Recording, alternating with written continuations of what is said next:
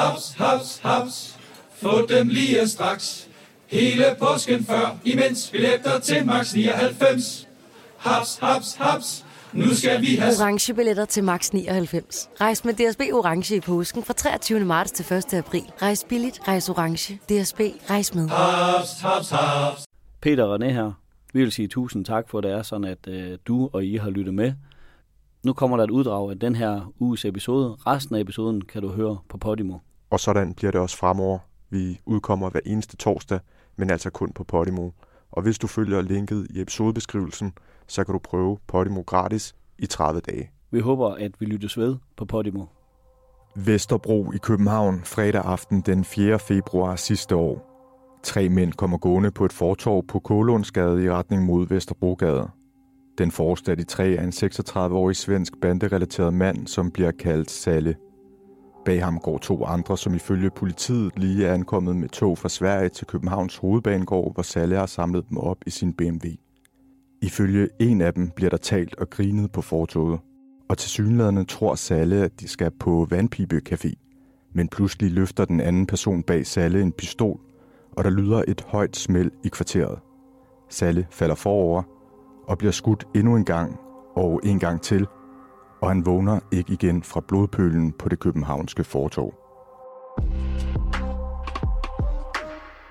Du lytter til Panser, en ugenlig podcast på Podimo, hvor vi taler om aktuelle kriminalsager. Jeg hedder Peter Grå, og jeg er kriminaljournalist. Og jeg hedder René Dahl Andersen. Jeg er tidligere narkotikabetjent og har været undercover agent ude i verden for PT. Det, der er specielt for mig ved den her sag, det er den her fredag aften, der er jeg på vej ind til en træningsaftale med en kammerat og kører forbi gerningsstedet ved Kålundsgade på cykelstien på Vesterbrogade. Og Københavns politi har spærret gerningsstedet af og er i gang med at lave tekniske undersøgelser på stedet. Og jeg stopper selvfølgelig op grund af min gamle faglighed og min nysgerrighed og siger, hvad foregår der her? Og så kan jeg godt se, at der er sket et drab. Kan du se, der ligger en mand på fortoget? Jeg kan ikke se øh, livet, men jeg kan se, at man er i gang med at lave tekniske undersøgelser. Man har simpelthen spærret af, så det er sådan, at øh, offentligheden ikke øh, kan kigge for meget mere. Og det her, det er jo et meget koldblodigt drab, som øh, fandt sted den 4. februar sidste år. Ja, politiet mener jo så, at det sker som en del af en konflikt mellem to svenske grupperinger. Og dermed har man så taget den svenske bandekonflikt med ind på dansk jord. Og det har vi jo set før, Peter. Når vi taler om sagen nu, er det fordi, at øh, to unge mænd sidder tiltalt i de her dage i Københavns byret. Politiet mener, at den her 36-årige mand, Salle, er endt i en form for setup, og at de to øh, tiltalte har dræbt ham i forening. Og du er i retten i tirsdags. Lad os gennemgå forløbet. Politiet bliver alarmeret kl. 20.35 den her fredag aften i februar sidste år. Her kommer der en melding om, at en mand er blevet skudt. Vi ved, at Alarmcentralen får fat i en reaktionspatrulje, som holder hvil ved øh, Station City på Halmtorvet.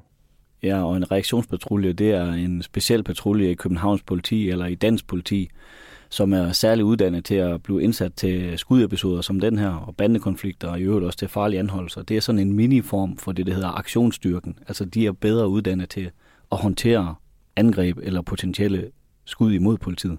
Hvad vil det sige at holde hvil? Jamen, øh, det vil sige, at man lige øh, tager en pause, enten at få noget at spise, eller strækker benene, eller er på toilettet, og det har de så gjort inde på Station City på Halmtorvet. Og Halmtorvet, det ligger jo under halvanden kilometer fra gerningsstedet, altså Kålundsgade. Så de har ikke været langt derfra. Nej, de her betjente, der holder hvil, de er lige ved deres bil, så de kommer ret hurtigt på hjul, som den ene betjent har forklaret i retten. Hvad, hvad går der gennem hovedet på betjente, der er på vej til et skyderi? Jamen det, der går igennem øh, hovedet på en, jeg har selv prøvet det et par gange, det er, at man øh, tænker egen sikkerhed og sin kollegas sikkerhed. Og ofte så er alarmcentralen, som er typisk af ældre og erfarne kollegaer, og som skal have overblikket, så siger de det også. Husk egen sikkerhed, når I kommer frem. Men så tænker man, øh, vi skal passe på hinanden, og hvad er, vi kan komme frem til. Og så øh, er de så godt uddannet, og så tænker man, hvor man parkerer hen i forhold til gerningsstedet, så man kan komme frem med trukne våben. For der er potentielle gerningsmænd her. Og så kommer man frem og kigger, om det er sådan, at ulykken den er stanset, ligesom med førstehjælp. Altså om der er nogen, man skal eventuelt ildkamp med, eller skal anholde. Når det er overstået, så ligger der så en til skadekommen på fortorvet. Og de her to betjente, der er først på stedet, er der allerede tre minutter efter alarmopkaldet. Og da de kommer, er der en del mennesker forsamlet på gaden. Betjenten kan se, at der sidder to personer hen over offeret, og han tager kontakt, og de to, der giver førstehjælp, fortæller, at øh, offeret er skudt i hovedet. Han er ramt i baghovedet tæt ved højre øre, og det bløder ret meget fra hovedet. Det er tydeligt for betjenten, at øh, de to, der hjælper til, har professionel førstehjælpsuddannelse. Så de to betjente lader dem fortsætte, og så støtter de op så godt de kan. Og han siger også, at de her konstaterer, at øh, manden også er ramt i hånden og i ballen, og det her projektil i ballen viser sig senere at være gået gennem øh, indre organer som lever og hjerte. Men øh, ude på stedet er det hovedet, de fokuserer på, fordi det virker mest presserende. Det jeg er nysgerrig på, det er, om han er ved bevidsthed her, ham der ligger her. Nej, han er ikke ved bevidsthed, men ifølge betjenten trækker han vejret, men det er sådan meget besværet, ligesom snorkende, og han kommer ikke til bevidsthed på noget tidspunkt. Hvad sker der så ude på gerningsstedet? Politiet melder, at der er sikkert derude, øh, og så kan en ambulance køre frem.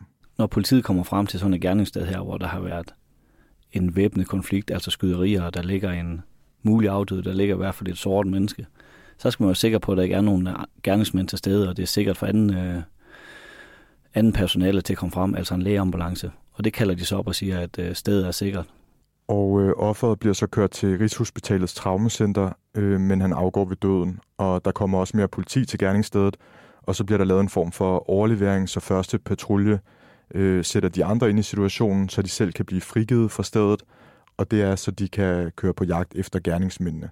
Ja, og det er fordi det her det er en Romeo-patrulje, altså en udrykningspatrulje, som er uddannet til den her form for at håndtere den her form for gerningsmænd, altså både i form af deres udstyr og deres træning.